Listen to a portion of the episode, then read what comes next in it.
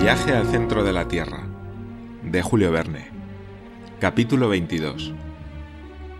Reemprendimos el descenso, esta vez por la nueva galería.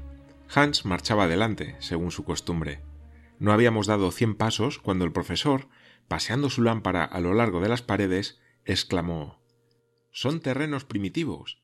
Estamos en el buen camino. Adelante. Adelante. Cuando la Tierra se fue enfriando poco a poco en los primeros días del mundo, la disminución de su volumen produjo en la corteza dislocaciones, rupturas, contracciones.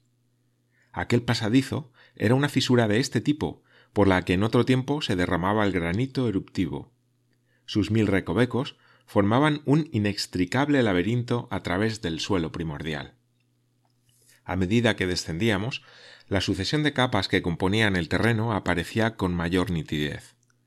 La ciencia geológica considera este terreno primigenio la base de la corteza mineral y ha reconocido que se compone de tres capas diferentes los esquistos, los neis los micaesquistos, sustentados en esa roca inquebrantable que se llama granito. Pero jamás mineralogista alguno se había encontrado en circunstancias tan maravillosas para estudiar la naturaleza en directo. Lo que la sonda, máquina inteligente y brutal, no podía sacar a la superficie del globo de su textura interna, íbamos a estudiarlo nosotros con nuestros ojos y a tocarlo con nuestras manos. A través del suelo de esquistos coloreados por bellas irisaciones verdes, serpenteaban filones metálicos de cobre y de manganeso con algunos rasgos de platino y de oro. Pensaba yo en aquellas riquezas hundidas en las entrañas de la tierra de las que la avidez humana nunca podrá gozar. Estos tesoros los enterraron las perturbaciones de los primeros días a tales profundidades que ni la piqueta ni el pico podrían arrancarlas de su tumba. A los esquistos sucedieron los neis, de estructura estratiforme, notables por la regularidad y el paralelismo de sus hojas. Luego los mica-esquistos, dispuestos en grandes láminas realzadas a la vista por los centelleos de la mica blanca. La luz de los aparatos, reflejada por las pequeñas facetas de la masa rocosa, entrecruzaba sus chorros de fuego desde todos los ángulos, y yo me imaginaba viajando a través de un diamante hueco en el que los rayos se quebraban en mil destellos. Hacia las seis, aquella fiesta de luz comenzó a disminuir sensiblemente, casi a cesar. Las paredes adoptaron un tinte cristalizado, pero sombrío.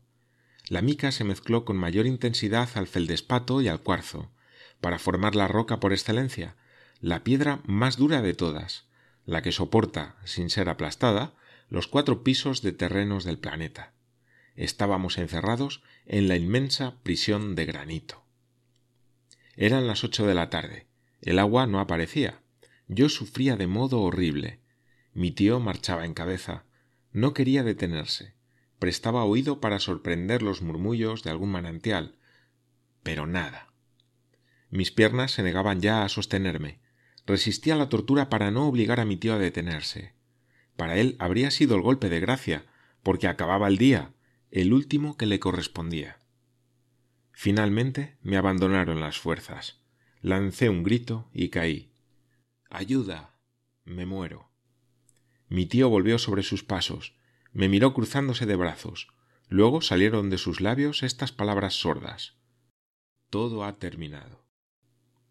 Un espantoso gesto de cólera sacudió mi mirada por última vez y cerré los ojos. Cuando los abrí de nuevo, vi a mis dos compañeros inmóviles y envueltos en sus mantas. ¿Dormían? Por lo que a mí respecta, yo no podía encontrar un instante de sueño. Sufría demasiado sobre todo ante la idea de que mi mal no tendría remedio. Las últimas palabras de mi tío resonaban en mis oídos. Todo ha terminado, porque en semejante estado de debilidad no podía pensarse siquiera en volver a la superficie del globo. Había legua y media de corteza terrestre. Me parecía que aquella masa reposaba con todo su peso sobre mis hombros. Me sentía aplastado, y me agotaba en violentos esfuerzos para darme la vuelta sobre mi cama de granito. Pasaron algunas horas. Un silencio profundo reinaba a nuestro alrededor, un silencio de tumba. Nada llegaba a través de aquellas murallas, la más delgada de las cuales medía cinco millas de espesor. Sin embargo, en medio de mi sopor, creí oír un ruido. La oscuridad reinaba en el túnel. Miré más atentamente y me pareció ver al islandés que desaparecía con la lámpara en la mano. ¿Por qué aquella partida? ¿Nos abandonaba Hans? Mi tío dormía. Quise gritar. Mi voz no pudo hallar paso entre mis labios resecos. La oscuridad se hacía más profunda y los últimos ruidos acababan de apagarse. Hans nos abandona, pensé. Hans. Hans.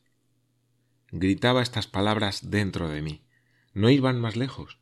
Sin embargo, tras el primer instante de terror, sentí vergüenza de mi suspicacia contra un hombre cuya conducta hasta entonces nada tenía de sospechosa. Su marcha no podía ser una fuga. En lugar de remontar la galería, la bajaba. Un propósito falaz le hubiera arrastrado hacia arriba, no hacia abajo. Este razonamiento me calmó un poco y volví a otro orden de ideas. Solo un motivo grande había podido sacar a Hans, aquel hombre pacífico, de su reposo. ¿Iba a la aventura? ¿Había oído durante la silenciosa noche algún murmullo cuya percepción no había llegado hasta mí?